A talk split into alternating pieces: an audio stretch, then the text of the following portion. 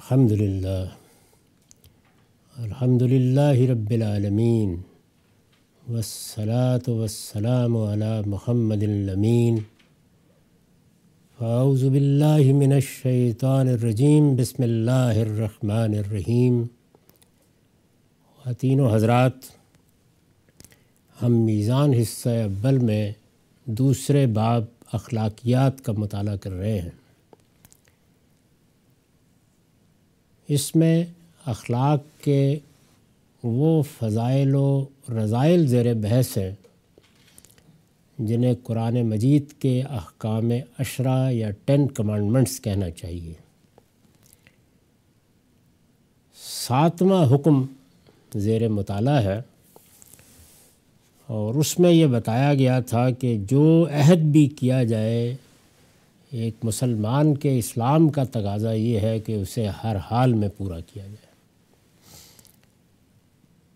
عہد سے کیا مراد ہے؟ اس کی کیا وسعت ہے؟ اس پر ہم اس سے پچھلی نشست میں گفتگو کر چکے ہیں۔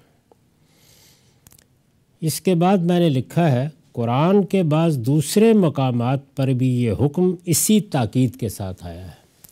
یہاں تو چونکہ سورہ بنی اسرائیل کا وہ مقام سر عنوان ہے، جہاں یہ دس احکام بیان ہوئے ہیں۔ لیکن صرف وہیں یہ بیان نہیں ہوا، بلکہ بعض دوسرے مقامات پر بھی اسی تاکید کے ساتھ، مثلاً سورہ معارج میں، سورہ مومنون میں یہ بات کہی گئی ہے۔ جہاد و کتال کے موقع پر بھی جو سب سے اہم ہدایت قرآن میں بیان ہوئی ہے وہ یہی عہد کی پابندی ہے۔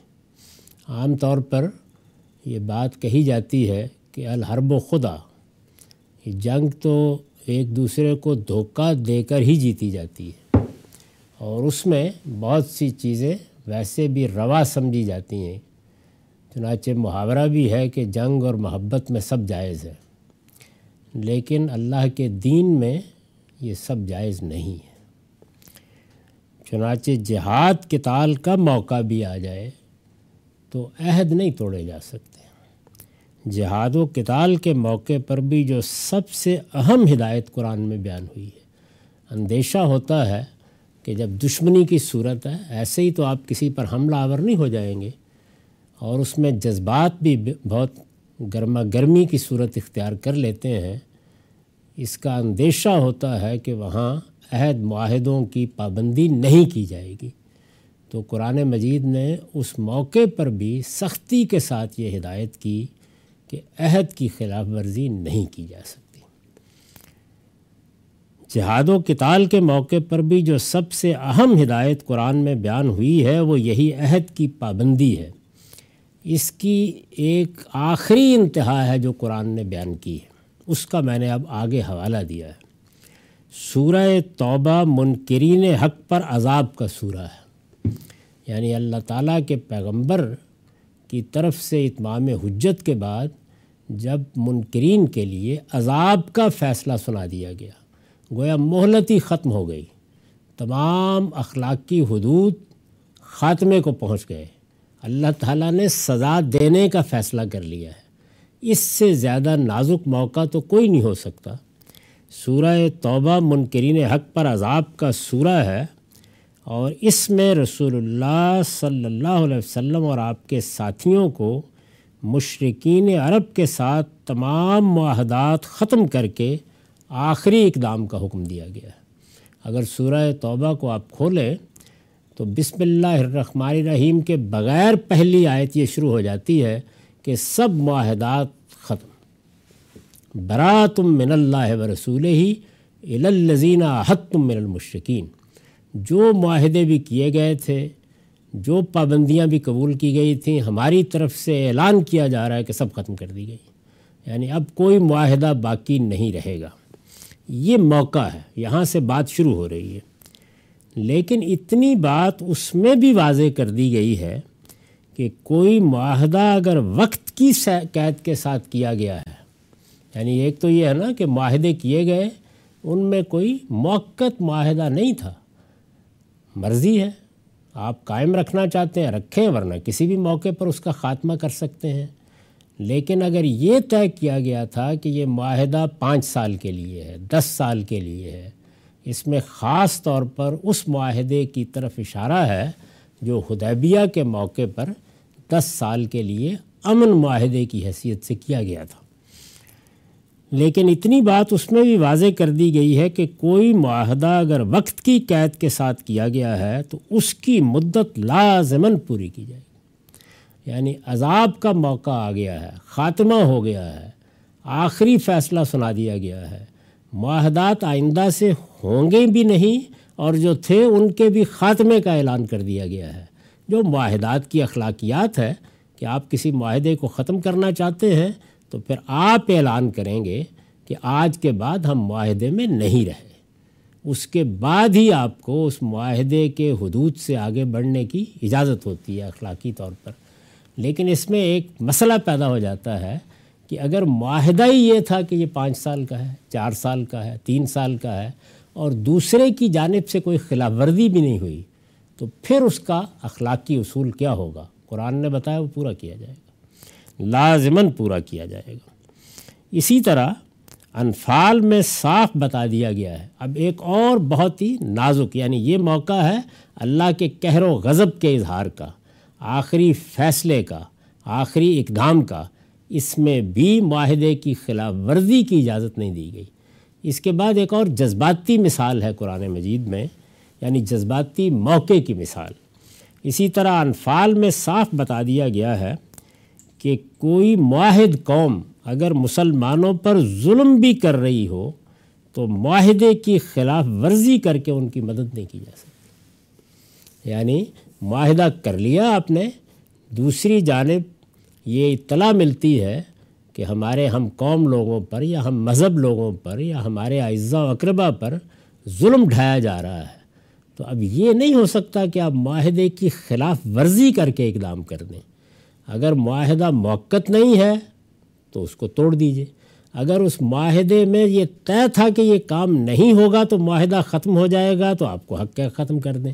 لیکن اگر ایسی کوئی بات نہیں تھی اور یہ معاہدے کی شرائط میں بھی شامل نہیں تھا اور دوسری جانب اس کے لیے کوئی وقت بھی طے کر دیا گیا تھا تو معاہدے کی خلاف ورزی کر کے ظلم کے استحصال کے لیے بھی اقدام نہیں کیا جا سکتا۔ اس کو قرآن مجید نے واضح کیا ہے، ارشاد فرمایا ہے ولزین آمن ولم جو حاجرو مالکم من ولایت ہم من شعین حتیٰ یو حاجرو وینستن سرو کم فدین فعلیکم النصر اللہ علیہ قوم بینکم و بینہم میساک واللہ بما تعملون بصیر یہ آیت بہتر ہے۔ رہے وہ لوگ جو ایمان تو لائے، مگر ہجرت کر کے مدینہ نہیں آئے۔ یعنی اس وقت یہ بتا دیا گیا تھا کہ وہ لوگ جو ایمان لانے کے بعد ہجرت کر کے مدینہ نہیں آئیں گے، ان کی کوئی ذمہ داری نہیں ہوگی مسلمانوں پر۔ یعنی وہ اگر اپنی حفاظت کے لیے یا اپنی مدد کے لیے کچھ چاہتے ہیں، تو ان کو ہجرت کر کے مدینہ آ جانا چاہیے۔ یہ بڑی ہی حکیمانہ بات تھی۔ اس کی وجہ یہ ہے کہ جگہ جگہ لوگ مسلمان ہو رہے تھے، بستیوں میں، قبیلوں میں، دور دراز علاقوں میں۔ مسلمانوں کی جو وہ چھوٹی سی حکومت قائم ہو گئی تھی، وہ ہر جگہ جا کے ان کی مدد کرنے کی پوزیشن میں نہیں تھی۔ تو اس لیے یہ اصول قائم کیا گیا کہ ایمان لانے والے لوگ کسی بستی میں دو ہوں گے، کہیں چار ہوں گے، وہ وہاں سے نکل آئیں اور مدینہ میں قیام پذیر ہو جائے مہاجر بن جائیں۔ رہے وہ لوگ جو ایمان تو لائے مگر ہجرت کر کے مدینہ نہیں آئے، تمہارا ان سے حمایت و نصرت کا کوئی رشتہ نہیں ہو سکتا۔ صاف صاف بتا دیا گیا کہ اگر ان کو تمہاری مدد چاہیے تو مدینہ آئے، اگر وہ وہاں نہیں آئے ہوئے تو پہلے ہی بتا دیا جائے کہ ہم مدد کرنے کی پوزیشن میں نہیں۔ تمہارا ان سے حمایت و نصرت کا کوئی رشتہ نہیں ہو سکتا جب تک وہ ہجرت کر کے نہ آ جائے۔ یعنی چونکہ یہی قانون بنایا گیا ہے اور یہی قابل عمل بھی تھا، یہی مسلمانوں کے لیے ممکن بھی تھا، چنانچہ اعلان کر دیا گیا۔ اب یہ سوال پیدا ہوا ہاں اگر وہ دین کے معاملے میں تم سے مدد مانگے یعنی ان پر اللہ کے دین کو قبول کرنے کے معاملے میں جبر کیا جا رہا ہو، ان کی پرسیکیوشن ہو رہی ہو ہاں اگر وہ دین کے معاملے میں تم سے مدد مانگے تو ان کی مدد کرنا تم پر فرض ہے۔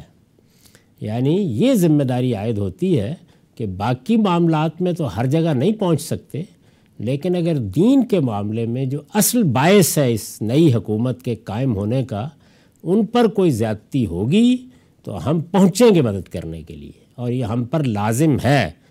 لیکن کسی ایسی قوم کے خلاف نہیں جس سے تمہارا معاہدہ ہو۔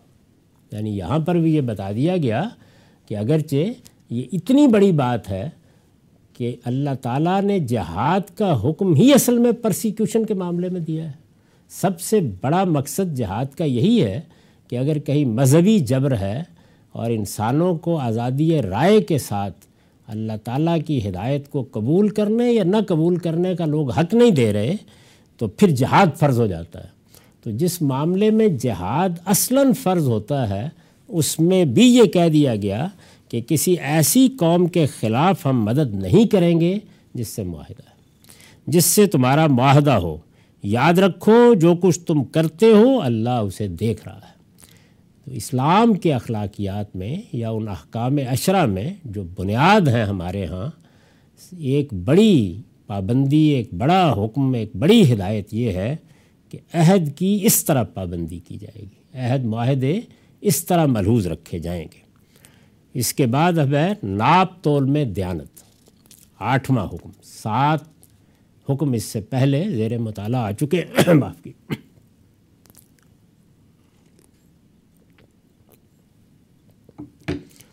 آٹھواں حکم یہ ہے کہ ناپ تول میں کمی بیشی نہ کی جائے۔ اگر غور کریں تو شروع شروع میں آدمی جب پڑھتا ہے کہ کیا اتنی اہمیت ہے اس معاملے کی؟ تو لگتا ہے کہ ایک چھوٹی چیز کے اوپر زیادہ زور دے دیا گیا ہے۔ لیکن جس وقت انسانی تمدن کا ذرا شعور کے ساتھ مطالعہ کیا جاتا ہے، تو معلوم ہوتا ہے کہ یہ تو باہمی تعلقات میں، معیشت کے باب میں سب سے بڑی برائی یعنی اس سے ہر چیز پھوٹ رہی ہوتی ہے۔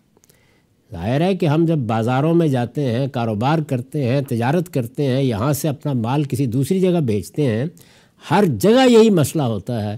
معیار کیا طے ہوا تھا؟ وزن کیا طے ہوا تھا؟ نوعیت کیا طے ہوئی تھی؟ اس میں ادنا درجے کی کمی کو بھی بڑا جرم قرار دے دیا گیا۔ ہے آٹھواں حکم یہ ہے کہ ناپ تول میں کمی بیشی نہ کی جائے۔ ظاہر ہے کہ الفاظ و اسالیب وہ اختیار کیے گئے جو اس وقت کے لوگوں کے ہاں رائج تھے۔ اللہ تعالیٰ کا ارشاد ہے اور دیکھیے اللہ تعالیٰ نے اس کی تاکید جب کی ہے تو بات کہاں پہنچا دی ہے؟ اللہ تعالیٰ کا ارشاد ہے کہ زمین و آسمان کو اس نے ایک میزان پر قائم فرمایا ہے۔ یعنی میری پوری کائنات ترازو میں باندھ دی گئی ہے۔ یہ سب میزان پر کھڑی ہے سب کے سب۔ لہٰذا یہ ضروری ہے کہ انسان بھی اپنے دائرہ اختیار میں انصاف پر قائم رہے۔ اور ہمیشہ صحیح پیمانے سے ناپے اور ٹھیک ترازو سے تولے۔ اب دیکھیے سورہ رحمان میں کس طرح اس کو بیان کیا ہے۔ سورہ رحمان میں ہے، سات سے نو آیات ہیں۔ و سما رفا و وزل میزان اللہ تتغو فل میزان و الوزن بالقسط ولا تخسر المیزان اور اس نے آسمان کو اونچا کیا اور اس میں میزان قائم کر دی۔ یعنی یہ جو میزان قائم کر دی ہے، اگر تم اس سے درس لینا چاہو تو کیا درس دے رہی ہے کہ اپنے دائرہ اختیار میں تم بھی میزان میں خلل نہ ڈالو اور انصاف کے ساتھ سیدھی تول تولو اور وزن میں کمی نہ کرو۔ اس سے معلوم ہوا کہ یہ ایک عظیم حکم ہے۔ یعنی اللہ تعالیٰ نے اپنی کائنات کے نظم، توازن کے ساتھ اس کا رشتہ قائم کر دیا ہے۔ اس سے معلوم ہوا کہ یہ ایک عظیم حکم ہے اور اپنی حقیقت کے اعتبار سے اسی میزان انصاف کی فرا ہے جس پر یہ دنیا قائم ہے۔ یعنی اللہ تعالیٰ کہہ رہے ہیں کہ میری یہ دنیا جس چیز پر قائم ہے، وہ وہ طبعیات کے علم کی دریافت کردہ قوتیں نہیں ہیں محض یہ اصلاً میزان پر قائم ہے۔ یہ اس اصول کے اوپر کھڑی ہے۔ اس سے معلوم ہوا ہے کہ یہ ایک عظیم حکم ہے اور اپنی حقیقت کے اعتبار سے اسی میزان انصاف کی فرا ہے جس پر یہ دنیا قائم ہے۔ چنانچہ اس سے انحراف اگر کوئی شخص کرتا ہے تو اس کے معنی یہ ہے کہ عدل و قسط کے تصور میں اختلال واقع ہو چکا۔ یعنی آدمی اس دنیا کو، اپنے شعوری احساس کو، اپنی شخصیت کو، اپنے اخلاقی وجود کو فراموش کر کے جانوروں کی سطح تک گر گیا ہے، اگر وہ اس میں کوئی خلل پیدا کرتا ہے۔ عدل و قسط کے تصور میں اختلال واقع ہو چکا اور خدا کے قائم قسط ہونے کا عقیدہ باقی نہیں رہا۔ اللہ تعالیٰ کہتے ہیں کہ میں قائم بالقسط ہوں یعنی انصاف پر کھڑا ہوں۔ اور جب میں انصاف پر کھڑا ہوں، میری کائنات بھی انصاف پر کھڑی ہے۔ اور تم اگر میری مخلوق کی حیثیت سے دنیا میں بھیجے گئے ہو تو اس کا لازمی تقاضا یہ ہے کہ تمہیں بھی انصاف پر کھڑے رہنا ہے۔ اس کے بعد ظاہر ہے یعنی اگر یہ عقیدہ قائم نہیں رہا، اگر اس میں اختلال واقع ہو گیا ہے، اگر یہ چیز ملحوظ نہیں رہ رہی، اس کے بعد ظاہر ہے کہ معیشت اور معاشرت کا پورا نظام درہم برہم ہو جاتا ہے اور تمدن کی کوئی اینٹ بھی اپنی جگہ پر قائم نہیں رہتی۔ یعنی پھر کوئی اچھی قوم، اچھی تہذیب اچھی معیشت لوگوں کے لیے کوئی خوشحالی کی نوید نہیں سنائی جا سکتی۔ اس لیے کہ یہ عدل، یہ انصاف، یہ باہمی تعلقات کی دیانت داری یہ عہد معاہدوں کی پابندی، یہ ناپ تول کی درستی، یہی وہ اعتماد پیدا کرتی ہے جو کسی تمدن کی حقیقی شناخت بنتا ہے۔ باقی چیزیں ضمنی ہیں۔ آپ نے شہر کیسے بنا لیے اور آپ نے دکانیں کیسی سجا لی؟ وہ سب تو ہو ہی جاتا ہے، بلکہ وہ اس کے نتیجے کے طور پر ہوتا ہے، تو تب خیر و برکت کا باعث بنتا ہے۔ سیدنا شعیب کی قوم، اس کے بعد ظاہر ہے کہ معیشت اور معاشرت کا پورا نظام درہم برہم ہو جاتا ہے اور تمدن کی کوئی اینٹ بھی اپنی جگہ پر قائم نہیں رہتی۔ سیدنا شعیب کی قوم اسی بیماری میں مبتلا تھی۔ یعنی مختلف قوموں میں ظاہر ہے کہ مختلف اخلاقی بیماریوں کا ظہور ہوتا ہے۔ اور پھر بعض جگہوں پر وہ بالکل وبا کی طرح پھیل جاتی ہیں۔ یہ ساری قومیں جن کی طرف پیغمبر مبوس ہوئے مشرق تو تھیں ہی، لیکن شرک کے ساتھ اخلاقی فساد کے جو پہلو نمایاں ہوئے، اس میں مثال کے طور پر قوم لوت کے ہاں ایک بیماری کا ظہور ہوا، قوم شعیب کے ہاں ایک دوسری بیماری کا ظہور ہوا۔ سیدنا شعیب کی قوم اسی بیماری میں مبتلا تھی۔ ان کی نصیحت قرآن میں ایک سے زیادہ مقامات پر نقل ہوئی ہے۔ یعنی جب وہ اپنی قوم کی طرف بھیجے گئے تو وہ اپنی قوم کو دعوت دیتے ہیں۔ تو بار بار اسی جرم پر متنبع کرتے ہیں۔ سورہ شعراء میں فرمایا ہے اوف القیل ولا تکون من المخسرین وزنو بالقسطاس المستقیم ولا تبخس الناش اشیاہم ولا تاسو فی الارض مفسدین۔ یہ ایک سو اکاسی سے ایک سو تراسی آیات ہیں۔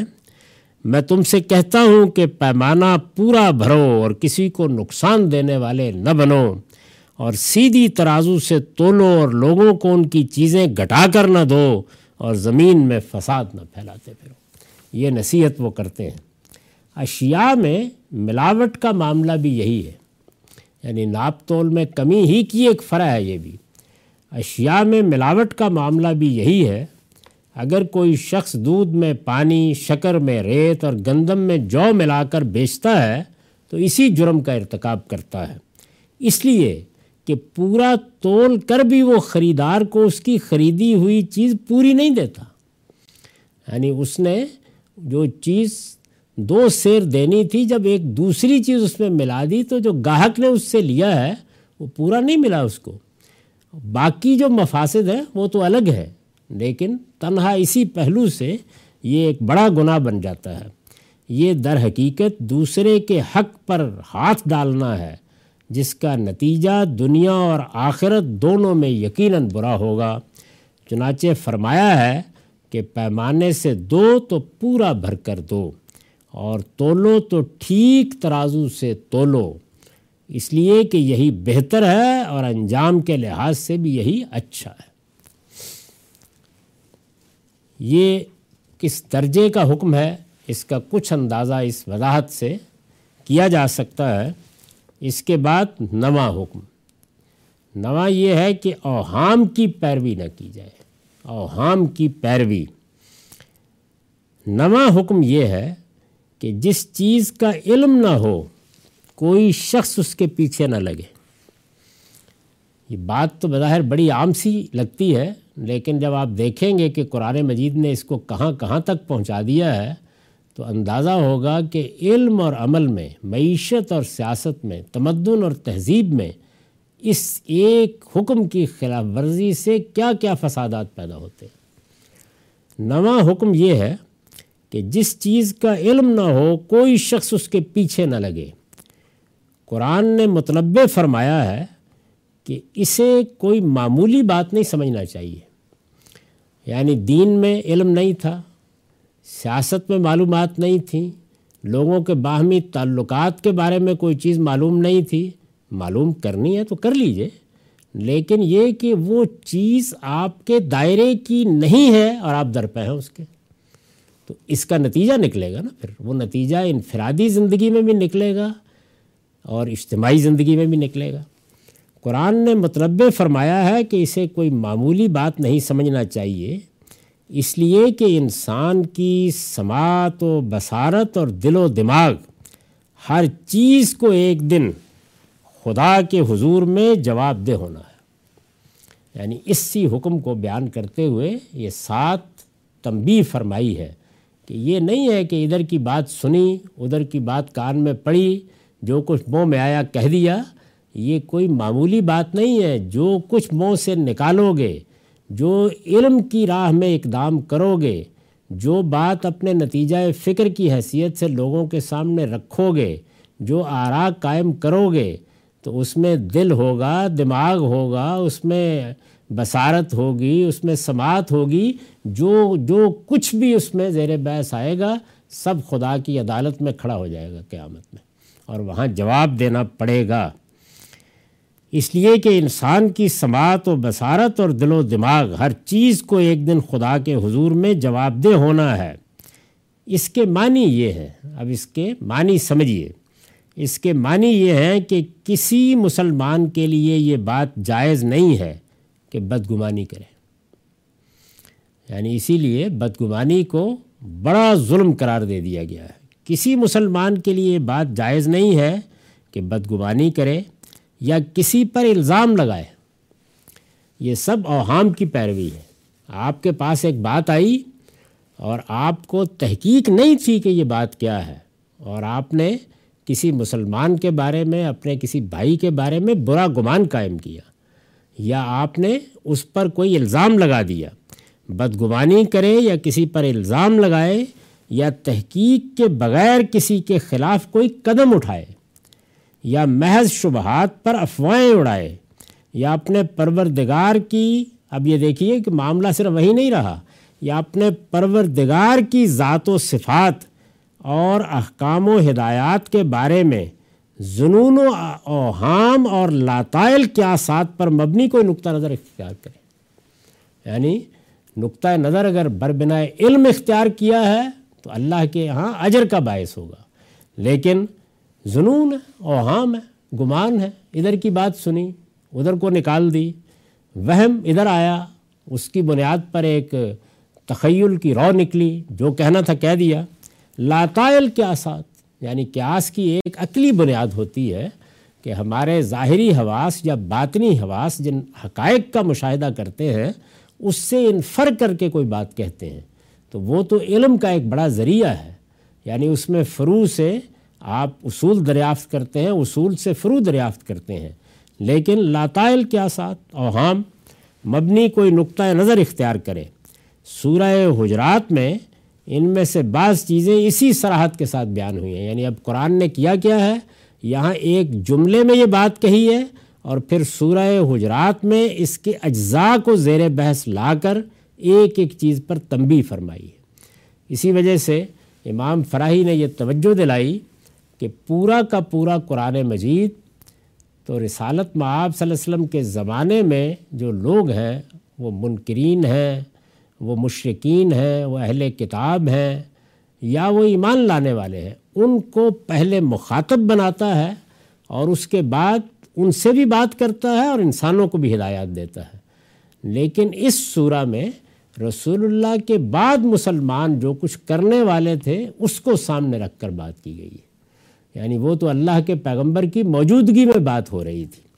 اب ظاہر ہے کہ جب پیغمبر نہیں ہوں گے، آسمان کی براہ راست رہنمائی ختم ہو جائے گی۔ جب اللہ تعالیٰ کی حکومت اس طرح براہ راست لوگوں پر قائم نہیں ہوگی، فیصلے اللہ اور رسول نہیں کر رہے ہوں گے، تو معاملہ اب عام انسانوں سے متعلق ہونا ہے۔ یعنی مسلمانوں کو جو صورتحال رسول اللہ کے بعد پیش آنے والی ہے، اس میں ان کے معاشرے سے، ان کے افراد سے، ان کی حکومت سے، ان کے باہمی روابط سے کیا اللہ تعالیٰ تزکیہ و تطہیر کے پہلو سے چاہتا ہے؟ کیا پاکیزگی چاہتا ہے؟ اس کو سورہ حجرات میں موضوع بنایا ہے خاص طور پر۔ سورہ حجرات میں ان میں سے بعض چیزیں اسی سراحت کے ساتھ بیان ہوئی ہیں۔ ارشاد فرمایا ہے، یا الذین آمنوا ان جاکم فاسکم بے بنبن فتبینوا ان تصیب قوم بجہالت فتصبحوا علی ما فعلتم نادمین۔ یہ آیت چھ ہے سورہ حجرات کی۔ ایمان والوں، اگر ان پکارنے والوں میں سے کوئی فاسق تمہارے پاس کوئی اہم خبر لائے، تو اس کی اچھی طرح تحقیق کر لیا کرو۔ ایسا نہ ہو کہ تم جذبات سے مغلوب ہو کر کسی قوم پر جا چڑھو، پھر تم کو اپنے کیے پر پچھتانا پڑے۔ یا ایوہ الذین آمنو اشتنبو کثیرم من الزن ان بعض الزن اسم بلا تجسسو یہ آیت بارہ ہے۔ ایمان والوں بہت سے گمانوں سے بچو، اس لیے کہ بعض گمان سری گناہ ہوتے ہیں اور دوسروں کی ٹوہ میں نہ لگو۔ ان میں سے اب ایک ایک چیز کو ذرا تفصیل سے دیکھیے۔ تحقیق کے بغیر اقدام جو پہلی بات کہی ہے۔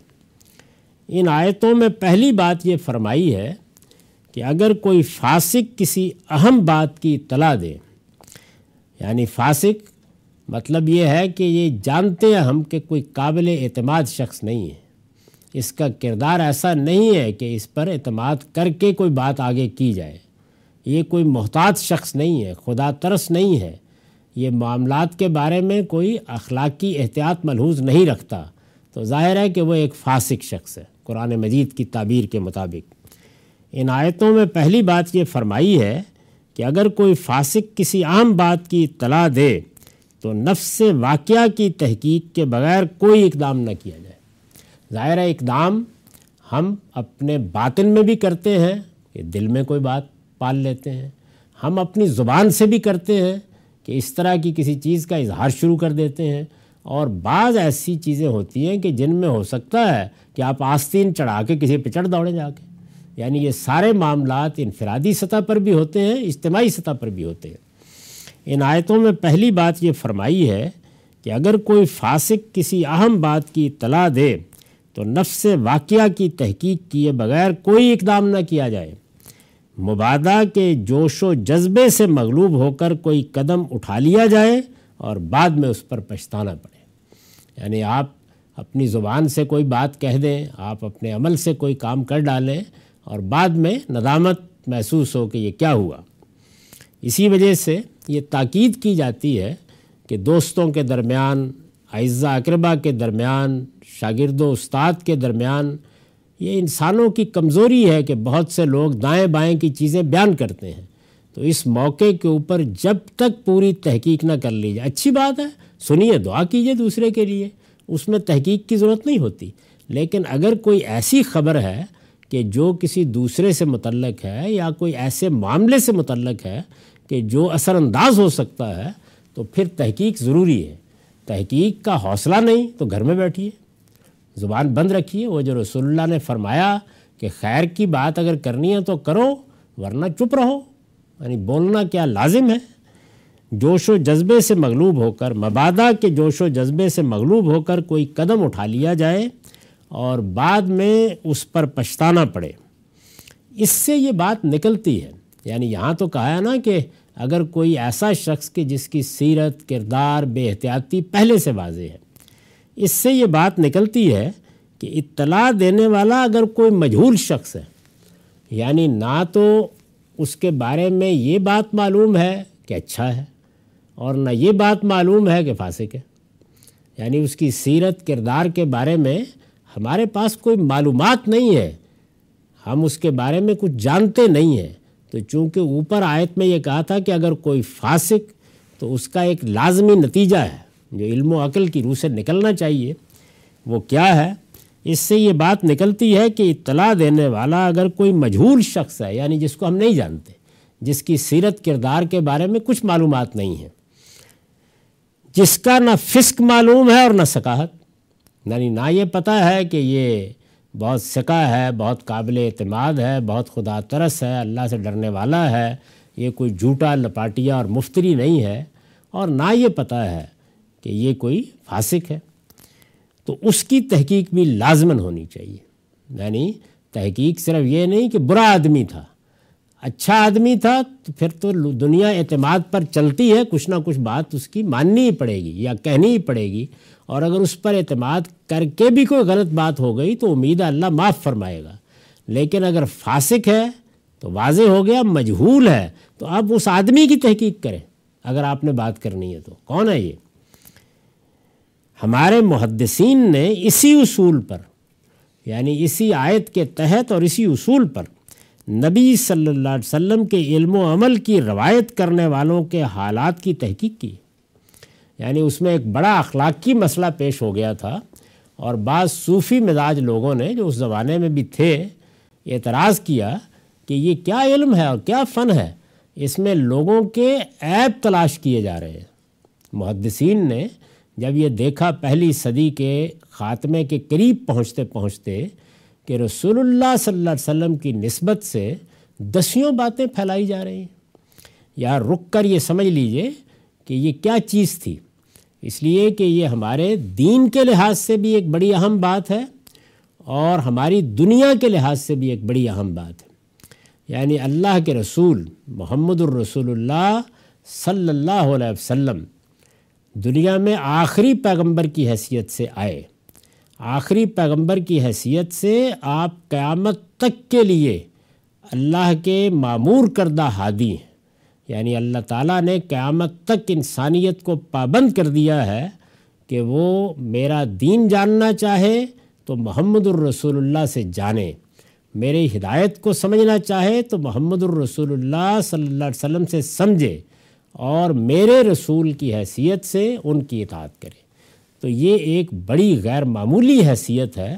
جو محمد الرسول اللہ صلی اللہ علیہ وسلم کو قیامت تک کے لیے پوری انسانیت کے حوالے سے حاصل ہو گئی۔ بہت بڑی حیثیت ہے۔ اس حیثیت میں اللہ کے اس آخری پیغمبر نے ہمیں اس کا دین پہنچایا ہے۔ اللہ کا دین پہنچایا ہے۔ وہ دین قرآن کی صورت میں دیا گیا، وہ سنت کی صورت میں جاری کر دیا گیا۔ ان دونوں چیزوں کے معاملے میں تو کوئی تردد باقی نہیں رہا۔ اس لیے کہ اللہ تعالیٰ نے یہ عنایت فرمائی کہ ایک بہت بڑی تعداد محمد الرسول اللہ صلی اللہ علیہ وسلم پر ایمان لے آئی، سچے دل سے ایمان لے آئی، ایک بہت بڑی تعداد۔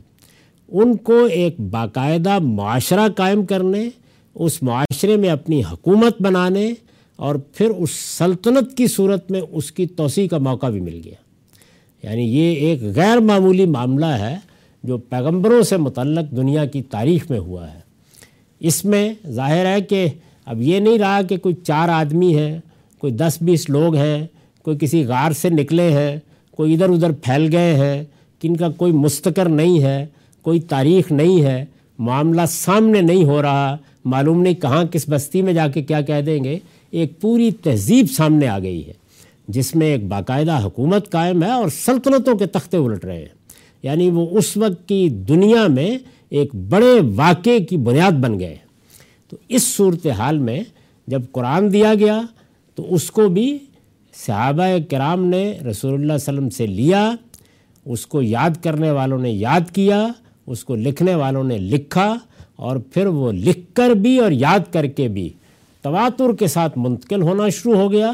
اور مسلمانوں میں جو اہل علم ہیں، وہ اپنا اجماع اس کے ساتھ، تاریخ کے صفات پر سب کرنے لگ گئے۔ کہ یہی قرآن ہے، یہی دیا گیا ہے، آج تک وہ ہمارے پاس اسی لیے پوری حفاظت کے ساتھ پہنچ گیا ہے۔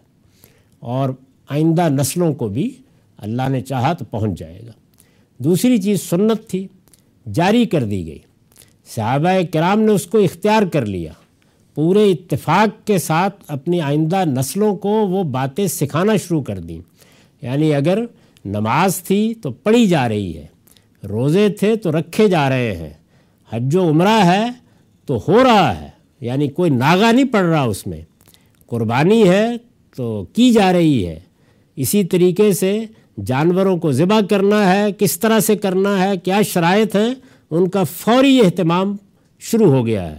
یہ کوئی نادر واقعات نہیں تھے کہ کہیں کسی پہاڑ میں یا کسی غار کی کھو میں ہو رہے تھے۔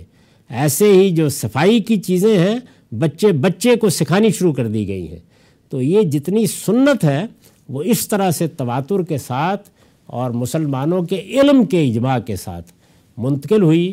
چنانچہ پہلے دن سے مسلمان اس کو اپنی نسلوں کو سکھانے لگ گئے، اپنے بچوں کو بتانے لگ گئے، اپنی تعلیم گاہوں میں اس کی تعلیم دینے لگ گئے، اپنی کتابوں میں اس کو لکھنے لگ گئے اور بہت جلد وہ فن وجود میں آیا جس کو ہم فک کہتے ہیں۔ یعنی ہمارے فقہا نے اس کا پورا ریکارڈ مرتب کرنا شروع کر دیا۔ ان کی ایک ایک صدی کی کتابوں کو اگر آپ اٹھائیں تو وہ اس ریکارڈ کو نہایت حفاظت کے ساتھ آگے منتقل کر رہے ہیں۔ ان کے اشتہادات سے، ان کے فہم سے ہزار اختلاف ہو، لیکن وہ بہرحال پوری دیانت کے ساتھ اس کو منتقل کرنے لگ گئے۔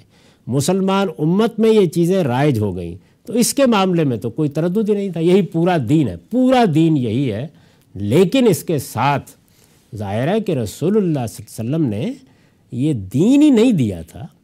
آپ نے ایک بھرپور زندگی بسر کی لوگوں کے درمیان میں۔ اس میں علم میں بھی، عمل میں بھی لوگوں کے سوالوں کے جواب دیے، بعض اقدامات کیے۔ اور جب آپ قیامت تک کے لیے پیغمبر ہیں تو آپ کی سیرت، آپ کے سوانے، آپ کے معاملات ہر چیز لوگوں کی دلچسپی کا باعث ہو گئی۔ اس کو بیان کرنے کا لوگوں نے شوق سے سلسلہ شروع کر دیا۔ شروع شروع میں احتیاط کی تاکید بھی کی گئی، لیکن یہ شروع ہو گیا۔ شروع ہو گیا جب یہ سلسلہ، تو اب اس میں پہلا مرحلہ تو اشتیاق کا مرحلہ ہے۔ ہر آدمی کی خواہش ہے۔ پوچھتے ہیں لوگ اچھا آپ کی ملاقات ہوئی تھی؟ آپ کی کسی صحابی سے ملاقات ہوئی تھی؟ رسول اللہ کی کوئی بات آپ نے سنی تھی؟ کوئی بات آپ تک پہنچی ہے؟ تو لوگ مجلسیں لگا کر ایک دوسرے کو بتا کر اس طرح کی چیزیں بیان کرنے لگ گئے۔ یہ بالکل فطری چیز ہے، ایسے ہی ہوتا ہے۔ اس کے لیے یہ تقاضا کرنا کہ پہلے دن سے کیمرے لگا دیے جاتے یا پہلے دن سے لکھنا شروع کر دیا جاتا، یہ بالکل خلاف فطرت ہے۔ دنیا میں جب بھی کوئی بڑا واقعہ ہوا ہے، بادشاہتیں قائم ہوئی ہیں، بڑے لوگ آئے ہیں، اسی طرح ہوا ہے۔ یعنی ایک ان کا وہ علم ہوتا ہے کہ کتاب لکھی ہے تو بالکل محفوظ صورت میں دے دی آپ کو۔ لیکن ان کی زندگی، ان کا پڑھانا، ان کا لکھنا، ان کا مختلف باتیں بتانا، یہ تو ایسے ہی منتقل ہوتا ہے۔ تو ہونا شروع ہو گیا۔ جب یہ اسی طریقے سے منتقل ہونا شروع ہوا، تو اب اس کے ساتھ کیا حادثہ ہوا؟ یعنی لوگوں میں سے جو لوگ بات بیان کر رہے ہیں، کسی نے سمجھنے میں غلطی کر دی۔ کسی نے بات کے سیاق و سباق سے اس کو کاٹ دیا۔ کسی کو بات پہنچی، اس نے دوسرے کو بتائی، پہنچانے میں بات کچھ سے کچھ بن گئی۔ کسی نے دو جملے یاد رکھنے چاہے اور ان جملوں کو یاد کرتے کرتے جب الفاظ ذہن میں نہیں رہے تو اپنے ذہن کے مفہوم کو الفاظ کی صورت دی، اس میں کچھ تبدیلیاں آ گئیں۔ اور پھر اس کے ساتھ ایک بہت بڑا معاملہ جس کو قرآن نے واضح کیا ہے، وہ یہ کہ رسول اللہ کی زندگی کے آخری مرحلے تک منافقین کی ایک جماعت موجود رہی۔ تو وہ رسول اللہ کے ہوتے ہوئے جب موجود تھے تو بعد میں کہیں چشم زدن میں غائب نہیں ہو گئے تھے۔ چنانچہ وہ بھی اپنی ساری ان چیزوں کے ساتھ جن کا ذکر قرآن سورہ عذاب میں کرتا ہے، مختلف جگہوں پر کرتا ہے، سوسائٹی میں پھیل گئے۔ ان کے لیے اب سب سے بڑی چیز یہ تھی کہ اس دین کو سیاست، معیشت، معاشرت میں شکست دینا تو ممکن نہیں ہے۔ البتہ یہ جو قصے، کہانیاں، داستانیں، حضور کے علم و عمل کی روایتیں، تاریخی واقعات بیان کیے جا رہے ہیں، ان میں اگر کہیں کوئی ابلیسیت داخل کی جا سکتی ہے تو ضرور داخل کی جائے۔ تو یہ وہ جگہ ہے جہاں سے ہمارے یہ محدثین اللہ تعالیٰ ان کی قبروں کو اپنے نور سے بھر دے، یہ اٹھے، کیونکہ یہ سب کچھ رد کر کے پھینکا نہیں جا سکتا تھا۔ تو انہوں نے کہا، ہم تحقیق کریں گے۔ اور جب تحقیق کی تو بات کی تحقیق بھی کرنی تھی اور بات کہنے والوں کی بھی، تو اس میں صوفیانہ مزاج کے بعد لوگوں نے کہا کہ یہ تو تم غیبت کر رہے ہو لوگوں ان کی برائیاں اچھال رہے ہو۔ تو انہوں نے پھر اس کا جواب دیا۔ اور یہ کہا کہ رسول اللہ کی نسبت سے زبان کھولنے والا زبان بند کر لے۔ اگر وہ زبان کھولے گا تو ہم اس کے ایک ایک عیب کو کھول کر سامنے رکھ دیں گے۔ یہ اس نے کام کرنا ہے تو پھر یہ ذمہ داری اٹھانی پڑے گی اس کو۔ ہمارے محدثین نے اسی اصول پر نبی صلی اللہ علیہ وسلم کے علم و عمل کی روایت کرنے والوں کے حالات کی تحقیق کی ہے اور اگر کسی راوی کی تحقیق میں ان کو کامیابی نہیں ہوئی تو اسے مجہول دے قرار دے کر اس کی روایت کو انہوں نے رد کر دیا۔ یعنی تحقیق ہو تو پھر بیان کر دیں گے۔ بندے کے بارے میں نہیں پتہ چل سکا تو اپنی روایت کے ساتھ اپنے گھر جائے۔ یہ طریقہ انہوں نے اختیار کیا۔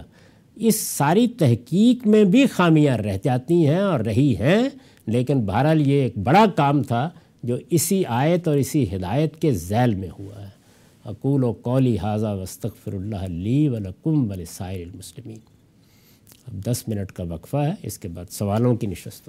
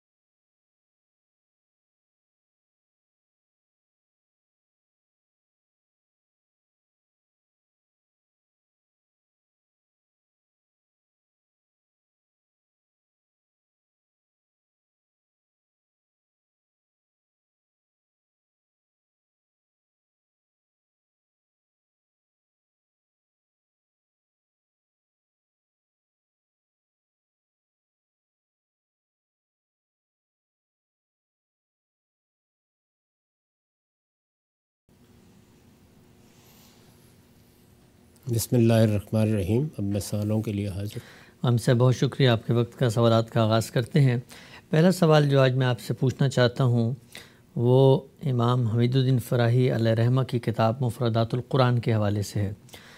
بطور دین کے ایک ابتدائی طالب علم کے جب ہم دیکھتے ہیں کہ قرآن مجید کی آیات عربی الفاظ پر مشتمل ہیں، ان الفاظ کے اوپر امت کی علمی روایت اور تاریخ میں بہت سے لوگوں نے کام کیا ہے۔ یہ جو مفردات ہیں ان کے اوریجن کیا ہیں، ان کی روٹس کیا ہیں، یہ کن کن معنی مفاہیم میں آتے ہیں۔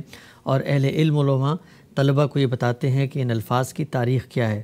مفردات القرآن راغب اصفہانی کی بھی ہے۔ ہم دیکھتے ہیں قریب عہد میں پرویز صاحب نے بھی لغات القرآن کے نام سے ایک کتاب لکھی۔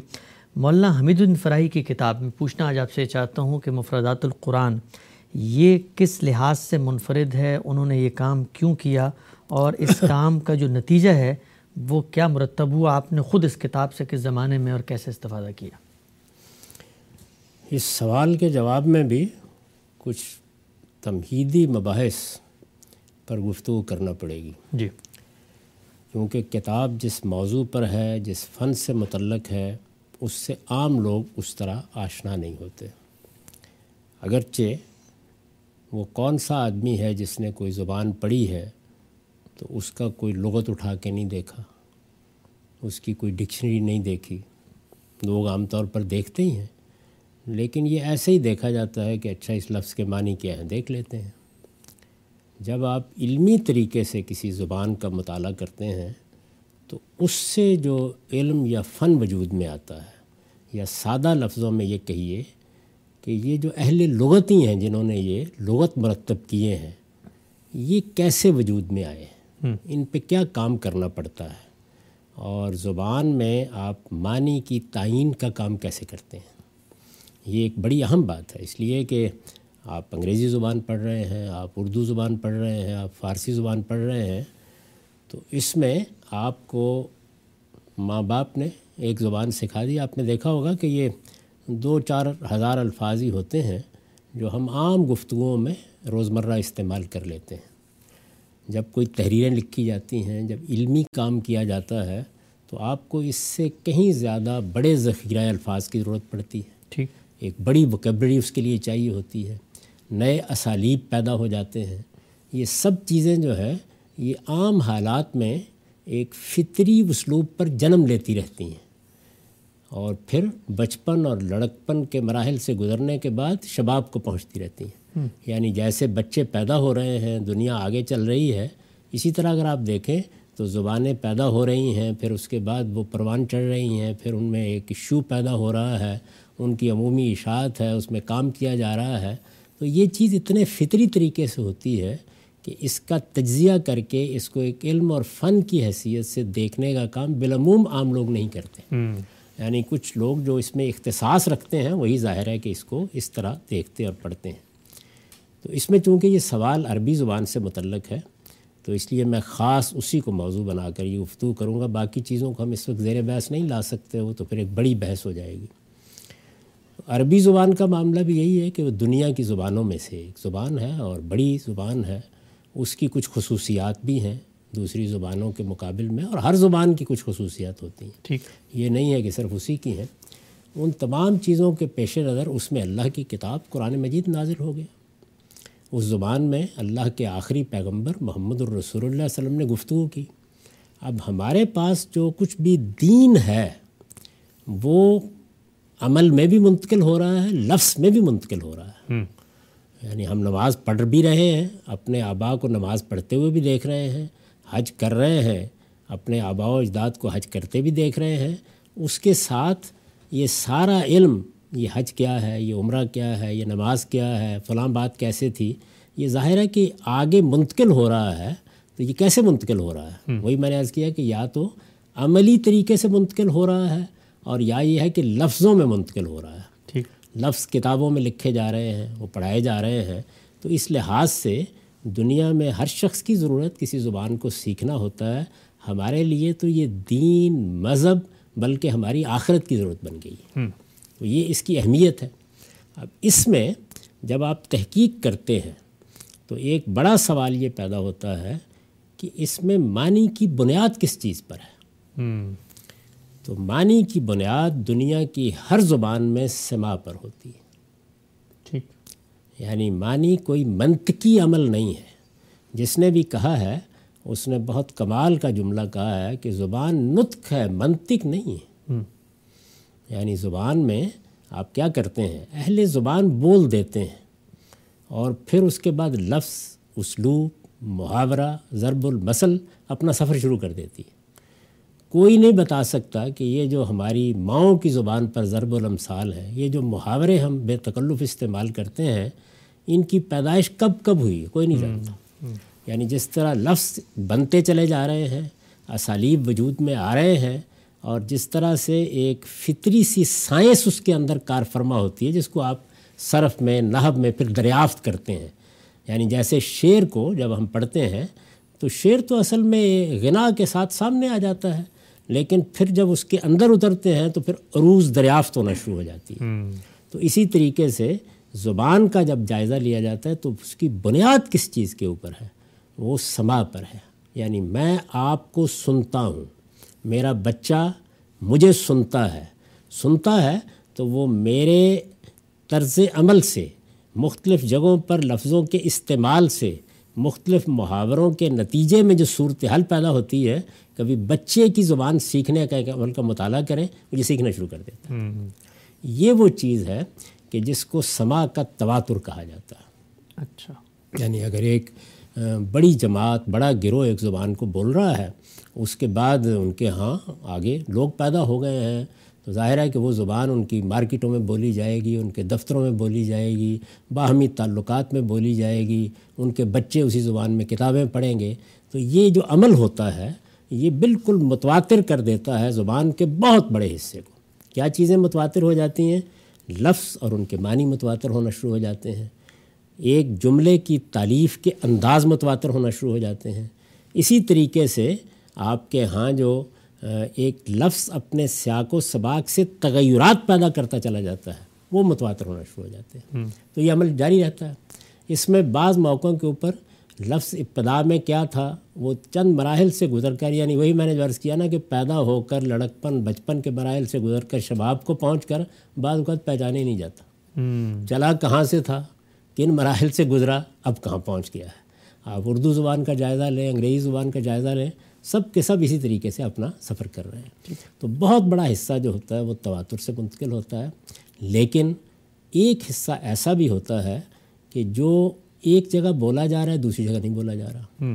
یا بولا تو جا رہا ہے لیکن کم کم بولا جا رہا ہے۔ یا لکھنے یا بولنے والوں نے کسی خاص چیز کی تعبیر کے لیے اس کو استعمال تو کر لیا لیکن وہ شائع و ضائع نہیں ہوا۔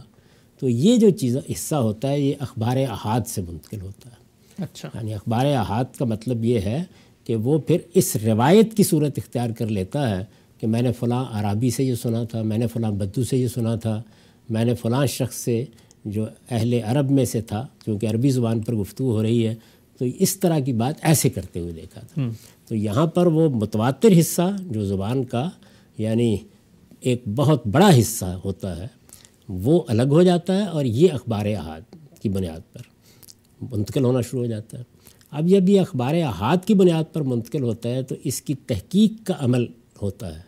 تو تحقیق کے عمل میں دیکھیے پہلے جو متواتر حصہ ہے وہ تو سما سے جیسے میرے بچے نے مجھ سے سیکھ لیا ہے اور وہ لڑ پڑے گا اگر میں اس کے فہم کو کہیں چیلنج کر ڈالوں تو۔ وہ اتنا زیادہ اس کے اوپر اسے اعتماد ہوتا ہے کیونکہ اس نے تین سال چار سال پانچ سال مجھے زبان بولتے دیکھ کر اس کا اطلاق کرتے دیکھ کر اس کے تمام جہات عکس کر لی ہوتی ہیں۔ تو وہاں تو کوئی بحث کی گنجائش نہیں ہوتی لیکن یہ جو حصہ ہے یہ پھر علم کا موضوع بن جاتا ہے۔ اچھا۔ تو اس میں کیا کیا جاتا ہے؟ اس میں تحقیق کی جاتی ہے کہ ہمارے پاس جو بولا ہوا ذخیرہ ہے یعنی کسی اگر بدو نے بھی دو جملے بولے ہیں یا رسالت معاب صلی اللہ علیہ وسلم کی نسبت سے کوئی جملہ ہم تک پہنچ گیا ہے یا صحابہ کے کوئی جملے پہنچ گئے ہیں یا کوئی شاعری پہنچ گئی ہے یا کوئی ادب پہنچ گیا ہے اور اس میں ہمیں وہ لفظ یا وہ ترکیب یا وہ جملے کی تعلیف یا وہ محاورہ یا وہ ضرب المثل مل گئی ہے۔ تو یہاں پھر وہی انالیسس کرتے ہیں جو بچہ کر رہا ہوتا ہے۔ اچھا۔ وہ کیا کرتا ہے؟ وہ یہ کرتا ہے کہ آپ کے بولنے کے مختلف مواقع میں رکھ رکھ کر دیکھتا چلا جاتا ہے کہ یہ اس لفظ سے کیا مراد لے رہے ہیں۔ استعمالات کیا ہیں یعنی آپ نے کبھی دیکھا؟ آپ نے بچے کو مانی کبھی سکھائے ہیں؟ نہیں۔ نہیں آپ بولتے ہیں نا۔ تو وہ محلے استعمال موقع استعمال کو عکس کرتا چلا جاتا ہے۔ تو ایک سما کا عمل وہ ہے ایک یہ سما کا عمل جو اخبار احاد کی صورت میں منتقل ہوا ہے ہے یہ بھی سما کا عمل۔ میں نے فلاں شخص کو یہ جملہ بولتے سنا تھا۔ اب جملے آ گئے۔ اسی طرح کوئی لکھی ہوئی تحریر آ گئی۔ کوئی بولا ہوا شعر آ گیا یا بولا ہوا ہے تو اس کا انالیسس کیا جاتا ہے۔ اور اس میں پھر یہ طریقہ اختیار کیا جاتا ہے کہ اگر ایسی چند جگہ مل جائے یا کوئی ایک جگہ ایسی مل جائے کہ جہاں پر اس لفظ کو جب ہم رکھ دیں تو کوئی دوسری تعویل ممکن ہی نہ ہو تو اس سے معنی عکس کر لیے جاتے ہیں۔ اچھا۔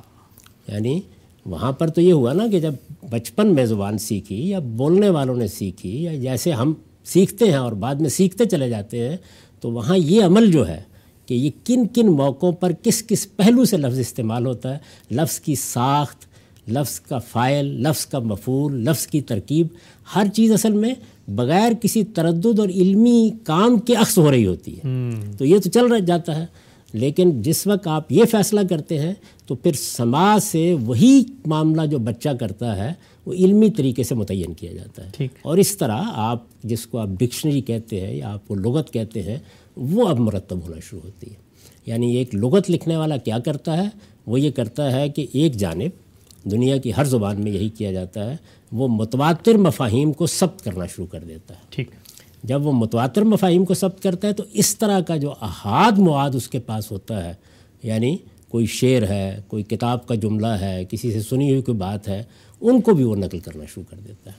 تو جب وہ نقل کرنا شروع کرتا ہے تو اب اس سے استخراج معنی کا عمل ہوتا ہے۔ جب استخراج معنی کا عمل ہوتا ہے تو پھر دیکھا جاتا ہے کہ لفظ اپنے تعلقات سے کیا کام کرتے ہیں؟ آپ بچے کو دیکھیں تو وہ بھی تعلقات پہلے عکس کرتا ہے۔ تو تعلقات کا ہم مطالعہ شروع کر دیتے ہیں۔ اس کو ہمارے اہل لغت نے بہت خوبی کے ساتھ عربی لغت میں اگر آپ دیکھیں گے اچھے جو لوگ ہیں جنہوں نے کام کیا بڑا کام کیا وہ بھی کسی وقت کا موضوع ہو سکتا ہے کہ اصل میں پانچ بڑے لغت تھے۔ ماہرین ہیں جنہوں نے ابتدا میں یہ کام کیا۔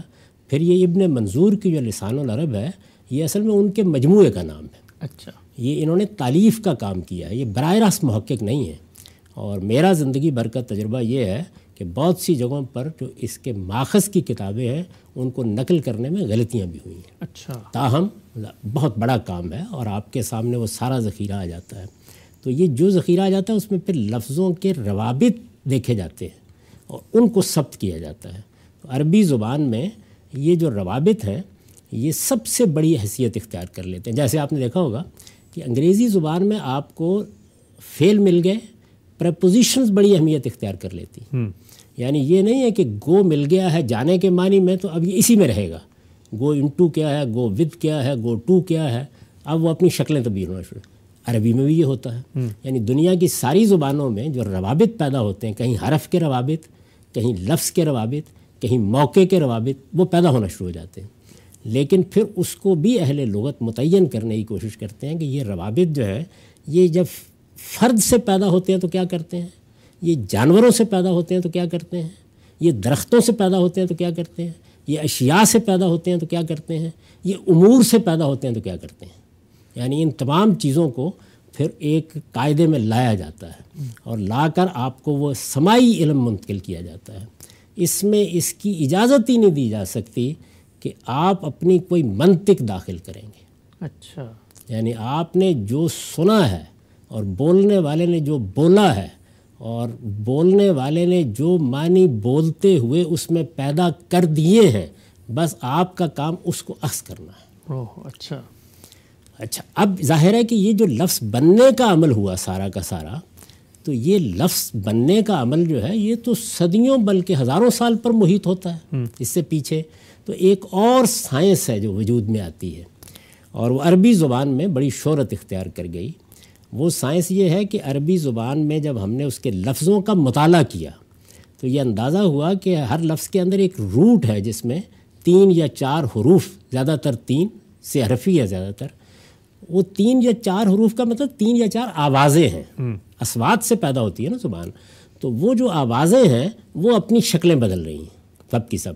اور جب وہ اپنی شکلیں بدلتی ہیں اپنے استعمالات پیدا کرتی ہیں تو ایسے لگتا ہے اگر آپ مثال کے طور پر ایک لفظ ضربہ ہے ایک لفظ ذہبہ ہے آپ نے اس سے بننے والے الفاظ اس سے پیدا ہونے والی تراکیب اس کے ساتھ ملنے والے حروف اس کے اسناد کے جتنے مواقع ہیں سب کو اپنے سامنے رکھ لیا۔ جب آپ سب کو سامنے رکھ کر غور کرتے ہیں تو یہ لگتا ہے کہ اگرچہ جو معنی ہم نے ان کے سنے ہیں وہ معنی تو پچاس ہو سکتے ہیں سو ہو سکتے ہیں مختلف صورتوں میں ہو سکتا ہے کہ ہزار تک پہنچ جائیں یعنی مختلف تعلقات میں۔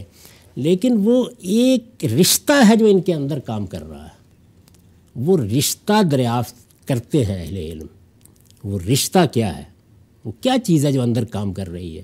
وہ رشتہ ہے جس کو روٹ سٹڈی کہا جاتا ہے یعنی مادے کی آپ تحقیق کرتے ہیں۔ یہ زبان کیسے بنی ہے؟ لفظوں میں معنی کیسے پیدا ہوئے ہیں ان کے سفر کے مختلف مراحل میں ان کا ظہور کیسے ہوا ہے یہ اس کا مطالعہ ہے۔ اس کا کوئی تعلق کسی لفظ کے معنی سے نہیں ہوتا۔ اچھا یعنی لفظ کی اوریجن دریافت کرنے کا مطالعہ۔ آپ اس کی بنیاد پر اگر یہ بات زبان سے نکالیں گے کہ لفظ کے معنی یہ ہیں تو آپ اصل میں گھر میں بیٹھ کے ایک نئی زبان بنا رہے ہیں۔ زبان کا سر تسر انحصار خواہ لفظ میں ہے خواہ ترکیب جملہ میں ہے خواہ تعلیف کلام میں ہے وہ سما پر ہے۔ اور اس میں کوئی منطق کام نہیں کر سکتی۔ یعنی آپ یہ کام نہیں کر سکتے کہ آپ نے یہ دریافت کیا کہ اچھا اس لفظ میں تو کوئی اتمام کا مفہوم ہے۔ اس کے اندر تو کوئی جس طرح کے محسنات کے لفظ کی تحقیق راغب اس پانی کیا پڑھے تو اس کے اندر حفاظت کا مفہوم ہے۔ تو یہ جو حفاظت کا پہلو ہے وہ مختلف صورتوں میں نمایاں ہوتا چلا جا رہا ہے۔ یہ بات درست ہے لیکن اس کی بنیاد پر معنی طے کیے جائیں گے۔ اس سے بڑی جہالت زمین پر وجود ہی میں کوئی نہیں آئی۔ اچھا۔ تو یہ ہے اصل میں زبان کے معنی طے کرنے کا وہ عمل۔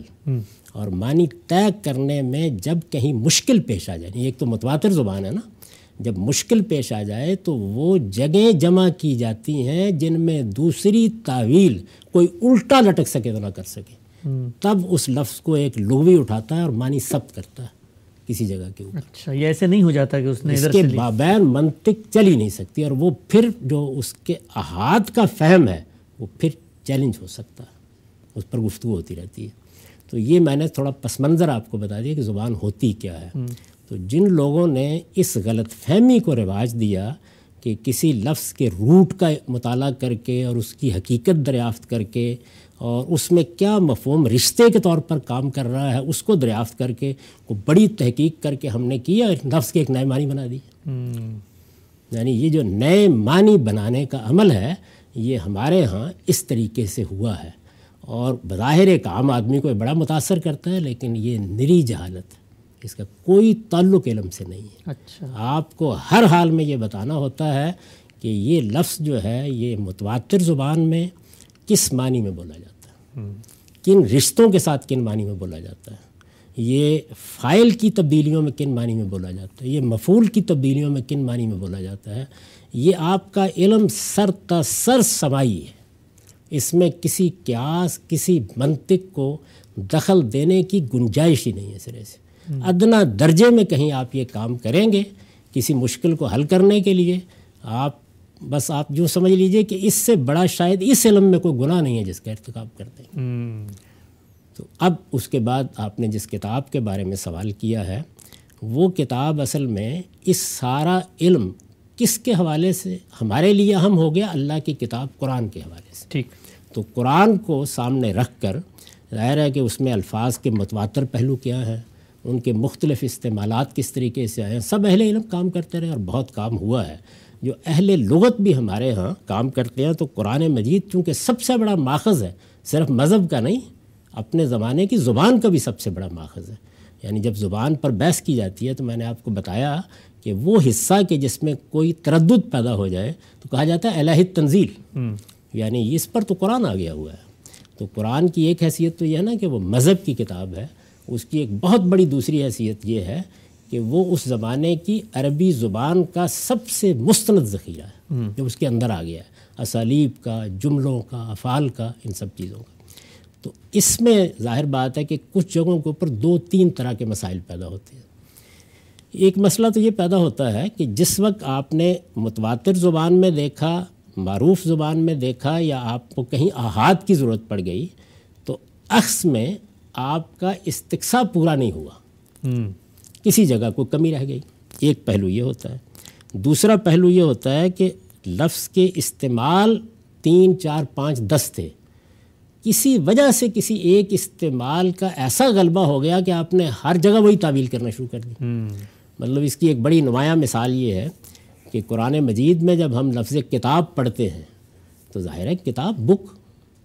تو جہاں کہیں ہم نے دیکھا کتاب ہے تو اب کتاب ہی ہے۔ یہ لیکن عربی زبان کو جاننے والا آدمی اس کے متواتر علم کی بنیاد پر جانتا ہے کہ اس میں کتاب کا لفظ کتاب کے معنی میں استعمال ہوتا ہے، خط کے معنی میں استعمال ہوتا ہے، قانون کے معنی میں استعمال ہوتا ہے، حکم کے معنی میں استعمال ہوتا ہے۔ اور یہ سب استعمالات قرآن میں ہیں، کلام عرب میں ہیں، متواتر زبان میں ہیں۔ تو اب یہاں پر بعض موقعوں کے اوپر لفظ کے اطلاق میں غلطی ہو رہی ہوتی ہے۔ تو مفردات القرآن میں امام فرائی نے اس علم کے اس پہلو کو زیر بیس لا کر پہلے پانچ دس مقدمات لکھے ہیں اور ان میں یہ بتایا ہے کہ زبان ہوتی کیا ہے، کام کیسے کرتی ہے۔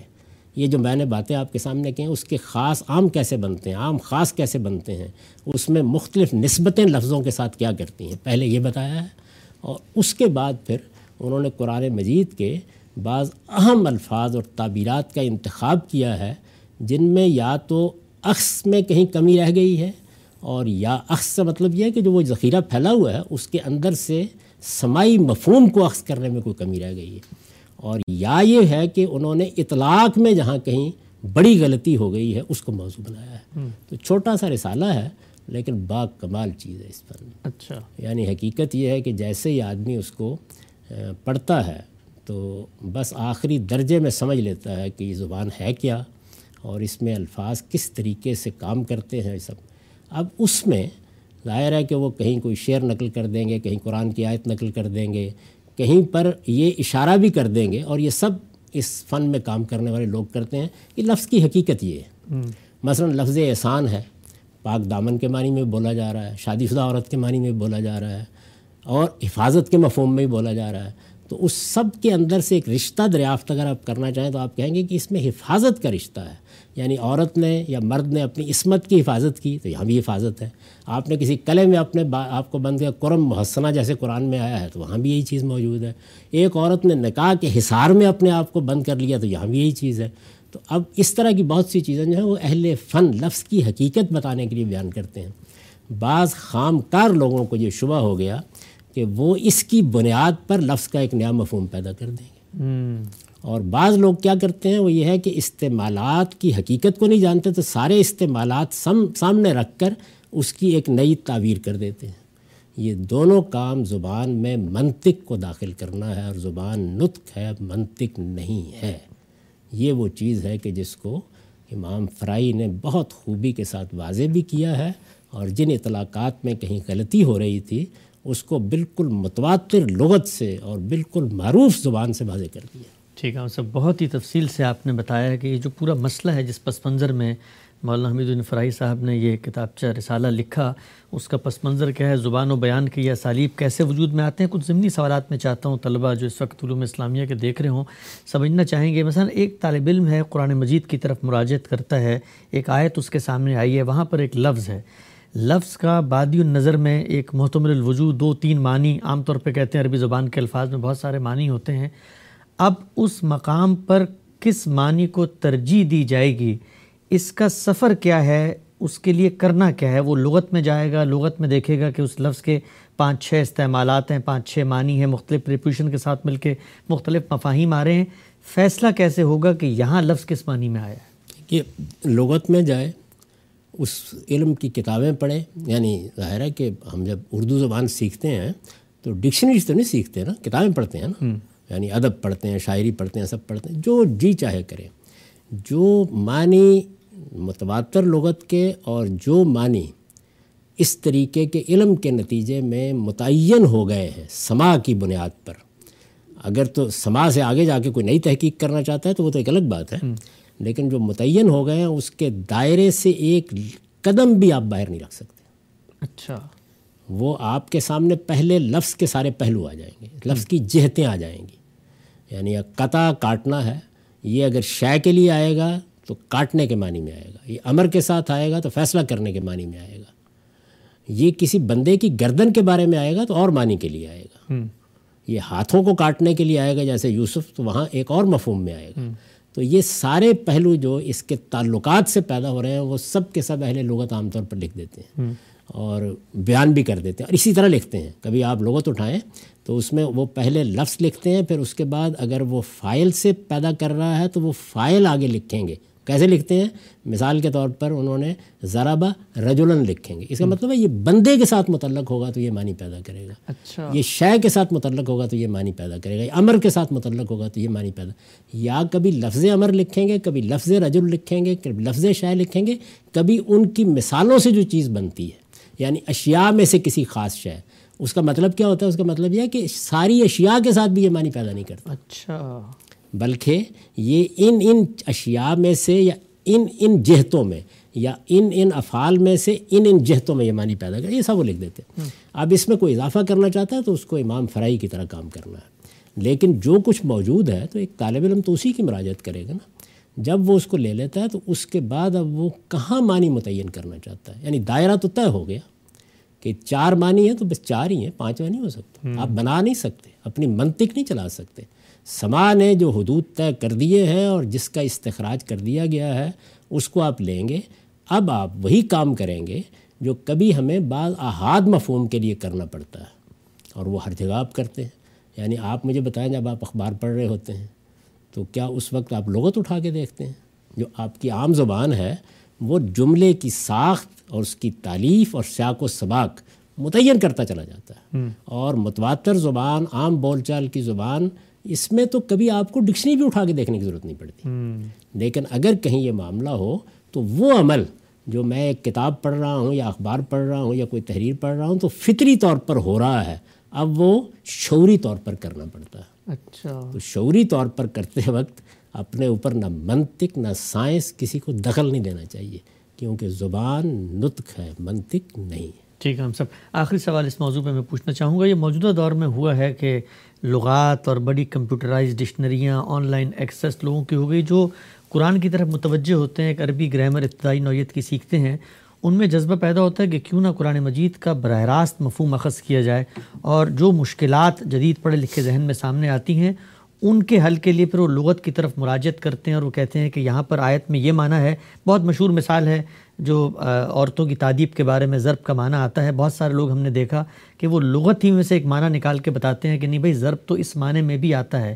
تو اب وہ ضرب کا وہ معنی بھی تو وہاں پر لکھا ہوتا ہے تو اب پھر کس بنیاد پہ فیصلہ ہو ضرب کا معنی نہیں ہوتا نا۔ ان کو پتہ نہیں ہوتا کہ اس چیز کو دیکھنا کیسے ہے۔ اس میں ضرب کے تمام متعلقات کو ایک اچھا ماہر لغت بیان کر رہا ہوتا ہے۔ اچھا۔ کہ یہ ضربہ کے بعد مثلاً آ جائے گا تو کیا مطلب ہے؟ ضربہ کے بعد رجل آئے گا تو کیا مطلب ہوگا؟ ضربہ کے بعد کوئی شے آئے گی تو کیا مطلب ہوگا؟ ضربہ کسی امر سے متعلق ہوگا تو کیا مطلب ہوگا؟ یہ نہیں ہے کہ آپ امر کو بھی نظر انداز کر دیں، رجل کو بھی نظر انداز کر دیں امور میں سے چند امور کے اختصاص کو اشیاء میں سے چند اشیاء کے اختصاص کو نظر انداز کر دیں اور درمیان میں سے دیکھیں اور اس کے بعد کہیں کہ یہاں در حقیقت عورتوں کو مثالیں دے کے بات سمجھانے کی بات کی گئی ہے۔ اس لیے کہ ضربہ مثلاً بھی تو ہوتا ہے نا مثال بیان کرنا۔ تو یہ اس کے اوپر بس میں سخت الفاظ نہیں بولتا۔ بہت معذرت۔ ٹھیک ہے ہم سب آگے بڑھتے ہیں۔ کچھ متفرق سوالات ہمارے پاس اس وقت کچھ دس بارہ منٹ ہیں وہ بھی آپ کے سامنے رکھ لیتے ہیں۔ یہ سوال پوچھا گیا ہے کہ جنت کے بارے میں کئی دفعہ آپ نے فرمایا کہ اللہ تعالیٰ ایک طریقے سے خدا کی بادشاہت میں ہم شامل ہو جائیں گے، شریک ہو جائیں گے۔ تو یہاں پر بھی اب آپ بتائیے گا کہ یہ زبان نطق ہے، منطق نہیں ہے۔ تو اس سے ایک صاحب نے یہ نتیجہ اخذ کیا کہ کیا گاندھی صاحب یہ کہنا چاہ رہے ہیں کہ جنت میں جانے کے بعد ہم اور خدا ایک ہی طرح کی بادشاہی میں برابری میں شریک ہو جائیں گے اور وہاں ہم میں اور ان میں کوئی فرق نہیں رہے گا؟ استغفر اللہ۔ یہ بھی وہی بات ہے کہ زبان کو اس کے اسالیب کے لحاظ سے جاننا چاہیے۔ مطلب یہ ہے کہ خدا ہمیشہ کے لیے ہے۔ یعنی ظاہر ہے کہ اس کی کوئی ابتدا نہیں اس کی کوئی انتہا نہیں وہ کسی مکان میں محدود نہیں وہ کسی زمان کا پابند نہیں۔ تو اس نے یہ اپنی مخلوقات میں سے انسان کو اور اور مخلوقات کو بھی ہو سکتا ہے دیا ہو۔ یہ شرف عطا فرمایا ہے کہ تم ازلی تو نہیں ہو ایک خاص وقت میں پیدا ہوئے ہو میری ایک مخلوق ہو۔ لیکن میں تمہیں ابدی زندگی دے دوں گا۔ اس کو میں نے کہا ہے کہ یہ خدا کی ابدی بادشاہی ہے۔ یہ خدا کی ابدی بادشاہی ہے میری نہیں۔ اور نہ میں اس بادشاہی میں اس کا شریک ہو رہا ہوں میں اس بادشاہی میں سے اس کا دیا ہوا حصہ پا رہا ہوں۔ یعنی اب میرے پاس ابدی حیات ہوگی ایش دوام ہوگا۔ یہ چیزیں ہیں جن کو بیان کیا ہے اس اسلوب کے اندر۔ وہی جو قرآن مجید جگہ جگہ کہتا ہے یعنی اس کی بشارت ہے کیا؟ یہی ہے نا۔ کہ وہاں تم ان جنتوں میں ان باغات میں چلے جاؤ گے کہ جن کے نیچے نہریں بہتی ہوں گی اور خالدین فیہا ابدا۔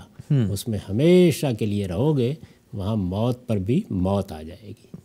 ظاہر ہے کہ یہ خدا کی ابدی بادشاہی ہے۔ ٹھیک ہے ہم سب۔ آگے بڑھتے ہیں۔ یہ بھی بتائیے گا کہ بائبل میں بھی یہ اصطلاح استعمال ہوتی ہے اسی طرح سے خدا اپنی بادشاہت میں شریک کر لے گا کچھ طرح کی ترکیب ہے؟ بائبل میں یعنی سیدنا مسیح نے بہت استعمال کی ہے۔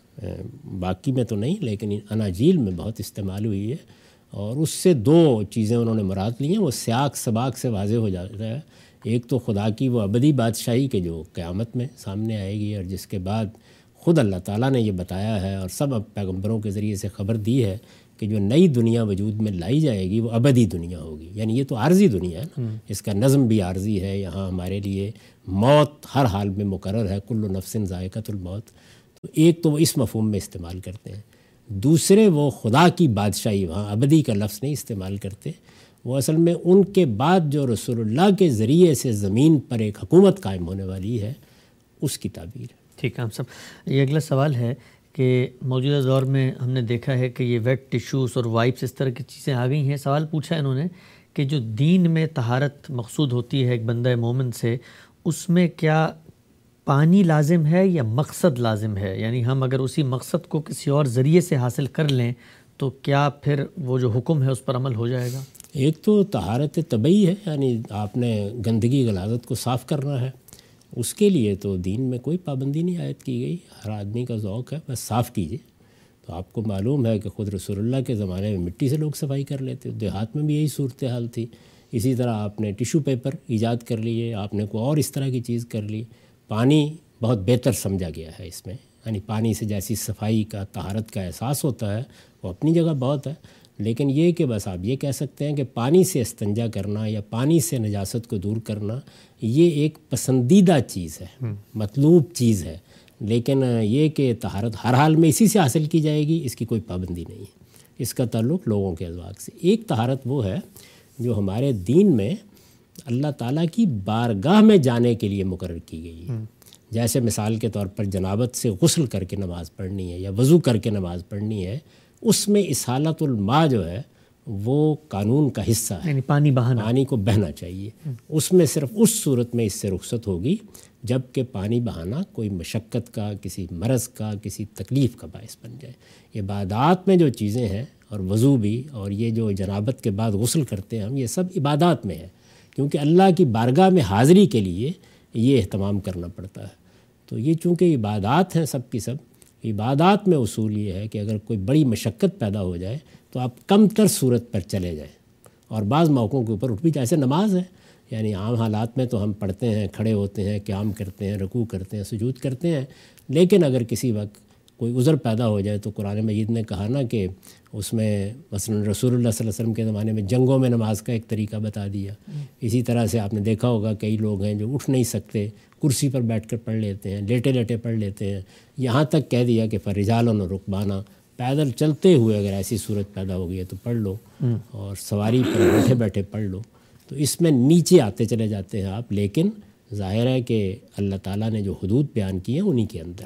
ٹھیک ہے ہم سب یہ اگلا سوال ہے کہ طلوع شمس اور غروب شمس کے حوالے سے مختلف علماء کی رائے سامنے آتی ہے۔ خود ساتھ صلی اللہ علیہ وسلم سے منصوب بات روایات بھی ہیں کہ ان میں عبادت ادا نہیں کرنی چاہیے۔ لیکن سوال اگر آپ جس طرح اصول بیان کرتے ہیں کہ ظاہری بات ہے اگر شرک کے مظاہر تھے، پہلے زمانے میں لوگ اگر سورج کی پوجا کرتے تھے، لیکن ہم اس نیت سے اگر نہیں کر رہے اور ہم طلوع شمس اور غروب شمس کے موقع پہ اللہ ہی کے لیے نماز پڑھ رہے ہیں، تو اس میں پھر کیا کباہت ہے؟ نہیں، دیکھیے، بات یہ ہے کہ اللہ تعالیٰ نے یا اللہ کے پیغمبر نے جو عبادات مقرر کی ہیں وہ محل اشتہاد نہیں ہوتی۔ ان میں تو جو طریقہ مقرر کر دیا گیا خواہ اس کے مقرر کرنے کی کوئی وجہ بن گئی وہ اسی طرح قائم رہے گا۔ اس میں آپ کوئی تبدیلی نہیں کر سکتے سوائے اسی اصول کے کہ کہیں مشقت پیدا ہو گئی تو رخصت آپ کو مل جائے گی۔ لیکن جیسے ہی وہ مشقت دور ہوگی یا وہ مشقت اس جگہ لے آئے گی کہ جو ضروری مشقت اس چیز کے لیے ہے وہ اس کے دائرے میں آ گئی تو آپ اصل کی طرف لوٹ جائیں گے۔ ٹھیک لیکن حرم میں تو اجازت ملتی ہے حرم میں تو اجازت دی ہے خود شارے نے دی ہے۔ اچھا۔ اس لیے کہ وہاں پر اس کا احتمال ہی ختم ہو گیا کہ آپ کسی اور کی عبادت کریں گے۔ تو حرم میں کوئی پابندی نہیں ہوتی۔ اور یہ صرف حرم ہی کے ساتھ ہے۔ باقی دنیا میں ہر جگہ اس کی پابندی کی جائے گی کیونکہ دنیا میں شرک بہت بڑے پیمانے کے اوپر دنیا کا مذہب بن کر جیتا رہا ہے۔ دنیا کی تہذیبیں اس کی بنیاد پر بنی ہیں، بادشاہتیں اس کی بنیاد پر قائم ہوئی ہیں۔ پیغمبروں نے ہزاروں سال جد و جہد کر کے شرک کے خلاف کامیابی حاصل کی اور وہ بھی علمی اور فکری سطح کے اوپر۔ سیدنا مسیح اور رسالت معاب صلی اللہ علیہ وسلم ہیں، جن کو سب سے زیادہ کامیابی ہوئی ہے اس معاملے میں۔ تو اس وجہ سے ہماری عبادات میں اس کا خاص لحاظ کرنا چاہیے۔ کہ جن اوقات میں روک دیا گیا تو وہاں کون سا آپ کا کام رکا ہوا ہے؟ اللہ کی عبادت کرنی تھی اس کے کہنے پر کرنی تھی وہ کہتا ہے کہ اس وقت احتیاط کرو تو کیا مانے ہیں اس میں؟ ٹھیک ہے ہم سب۔ اگلا سوال شرکی سے متعلق ہے۔ ہم نے دیکھا کہ پاکستان ہندوستان بر صغیر بالخصوص جس وقت لوگ فوت ہوتے ہیں تو ان کی جو میت کو اتارنے سے پہلے جو قبر بنائی جاتی ہے وہاں پر کچھ الفاظ لکھ دیے جاتے ہیں بس اوقات کلمے لکھ دیے جاتے ہیں۔ لیکن بسا اوقات ہم نے دیکھا بعض بزرگوں کے نام لکھ دیے جاتے ہیں یا غوث العظم، دستگیر، پیران پیر اور اس طرح کا، اور بسا اوقات صحابہ کے نام لکھ دیے جاتے ہیں۔ تو اس طرح کی کوئی روایت جو ہے وہ دین اسلام کی روشنی میں کیا جائز ہے؟ نہیں، میرے نزدیک ایسا کوئی کام نہیں کرنا چاہیے۔ اللہ تعالیٰ کے پیغمبر نے جو تدفین کی روایت قائم کر دیا اسی پر قائم رہنا چاہیے۔ اس طرح کی چیزیں پہلے مرحلے میں بے ضرر محسوس ہوتی ہیں، پھر بتدریج بدت بنتی ہیں اور پھر لوگوں کے عقائد، تصورات پر اثر انداز ہوتی ہیں۔ اللہ کا نام کسی نے لکھ دیا تو میں یہ کہوں گا کہ یہ روایت کے خلاف ہے لیکن اگر کسی دوسرے کا نام لکھ دیا ہے تو پھر تو قیامت آ گئی کس لیے لکھا ہے؟ کوئی برکت حاصل کرنی ہے؟ قبر میں خدا کے سوا کون برکت دینے والا ہے؟ کسی شخص کی مدد طلب کرنی ہے وہاں پہ؟ وہاں ہم خدا کی بارگاہ میں پیش ہو گئے ہیں۔ تو پھر تو وہ چیز یا شرک ہوگی یا شدید قسم کی بدت ہوگی اس لیے اس سے مکمل اجتناب کرنا چاہیے لیکن اللہ تعالیٰ کا نام بھی لکھنے کی کوئی وجہ نہیں۔ ٹھیک اچھا ہم سے بعض لوگ دیکھا ہم نے غلاف کعبہ کے بعض دھاگے اور اس طرح کے تبرکات چیزیں بھی رکھ دیتے ہیں اس کے بارے میں کیا رائے ہے؟ یہ بھی بس ایسے ہی ایجاد بندہ ہے۔ کوئی چیز بھی آپ کے کام نہیں آئے گی آپ کے کام آپ کا عمل آپ کا اخلاص اور آپ کا سچا علم آئے گا۔ ٹھیک ہے ہم صاحب گزشتہ دنوں ہم نے بہت تفصیل سے گفتگو کی سیریز کے اندر حلال و حرام کی جو موضوع ہے اس کے اوپر ایک اطلاقی سوال کچھ صاحبان کی طرف سے سامنے آیا کہ یہ خودکشی کو پھر ہم کس بنیاد پہ حرام قرار دیتے ہیں؟ یہ اپنی جان کا قتل ہے۔ اسلام میں جو قتل ہے وہ صرف دوسرے کا نہیں ہوتا اپنا بھی ہوتا ہے۔ یعنی جان کو حرمت ہے۔ من قتل نفسن بغیر نفسن و فساد فلرز یہ نہیں کہا کہ جس نے کسی دوسرے کو قتل کر دیا جس نے نفس انسانی کو قتل کر دیا۔ تو یہ قتل آپ اپنا کریں کسی دوسرے کا کریں یکساں جرم ٹھیک۔ سوال غم صاحب ایک اور آپ کے سامنے رکھ دیتا ہوں میں۔ وہ یہ سوال ہے کہ وضو کے بارے میں جو قرآن مجید میں طریقہ زیر بحث ہے پوچھا گیا ہے کہ وہ تو مدنی صورت کے اندر آیا ہے۔ اگر نماز پہلے سے تھی تو لوگ مکہ میں بھی پڑھ ہی رہے ہوں گے۔ یہ مدنی صورت میں وضو کا ذکر کیوں آیا؟ مکہ میں کیا پڑھ رہے ہوں گے؟ رسول اللہ سے پہلے بھی پڑھ رہے تھے۔ وضو بھی موجود تھا۔ کسی زبان میں لفظ کے موجود ہونے کا مطلب کیا ہے؟ لفظ تو چیز کے یا تصور کے پیدا ہونے کے بغیر وجود میں آ ہی نہیں سکتا۔ تو یہ وضو وضو کے جتنے مشتقات ہیں یہ سب کے سب عربی زبان میں قدیم سے موجود ہے یہ موجود تھا۔ وہ سورہ معدہ یا سورہ نساء میں جو بات آئی ہے وہ قرآن مجید کے بعد اسالیب کو نہ سمجھنے کی وجہ سے لوگوں کے لیے مسئلہ بنتی ہے۔ وہاں وضو کے بارے میں کچھ رخصتیں بیان کرنا تھا۔ اصلاً مقصود۔ تو کیا یہ گیا کہ وضو کے پورے قانون کو بیان کر کے وہ رخصتیں بیان کی گئیں تاکہ اس قانون پر جو پہلے سے رائے جائے عمل کرنے میں اگر کہیں کوئی غلطی ہو رہی ہے یا کوئی اس طرح کی چیز ہے تو اس کو بھی اصلاح سے گزار دیا جائے۔ تو اس وجہ سے اس کو اس طرح دیکھنا چاہیے۔ اس کی بہت مثالیں ہیں قرآن میں۔ مثال کے طور پر کیا قرآن مجید میں جو سورہ نساء میں عورتوں کی فہرست بیان ہوئی ہے کہ یہ یہ عورتیں نکاح کے لیے حرام ہیں ان میں سب سے پہلے تو ماں ہے نا بہن ہے تو یہ کوئی آیت کے بعد حرام ہوئی۔ وہ بھی سورہ نسائی میں ہے۔ اچھا اچھا اچھا وہ تو پہلے وہاں کیا ہے؟ وہاں یہ ہے کہ قرآن مجید وہاں کچھ چیزوں کی وضاحت کرنا چاہتا ہے۔ اس میں خاص طور پر عربوں کا یہ رواج تھا کہ وہ باپ کی منقوع سے نکاح کو جائز سمجھتے تھے۔ اسی طرح بعض تفصیلی چیزوں کے بارے میں غلطیاں ہو رہی تھیں۔ تو اب قرآن مجید اصلاً تو یہ بیان کرنا چاہتا تھا جو سب سے پہلے اس نے کہا ہے لا تن کے ماں نہ کہا آباؤ کم یہ بات تھی جو کہنی تھی لیکن اس موقع سے فائدہ اٹھا کر پورے قانون کو دہرا دیا گیا۔ تو وضو کے معاملے میں پورا قانون دہرا کے رخصتیں بیان کی اور یہاں ایک خاص چیز کی اصلاح سے ابتدا کر کے پورے قانون کو دہرا دیا گیا۔ ٹھیک ہے صاحب ہمارا وقت یہاں پہ ختم ہوتا ہے۔ بہت ہی تفصیل سے آپ نے سوالوں کے جواب دیا انشاءاللہ آئندہ ہفتے دوبارہ حاضر خدمت ہوں گے۔ بہت شکریہ۔ بہت شکریہ۔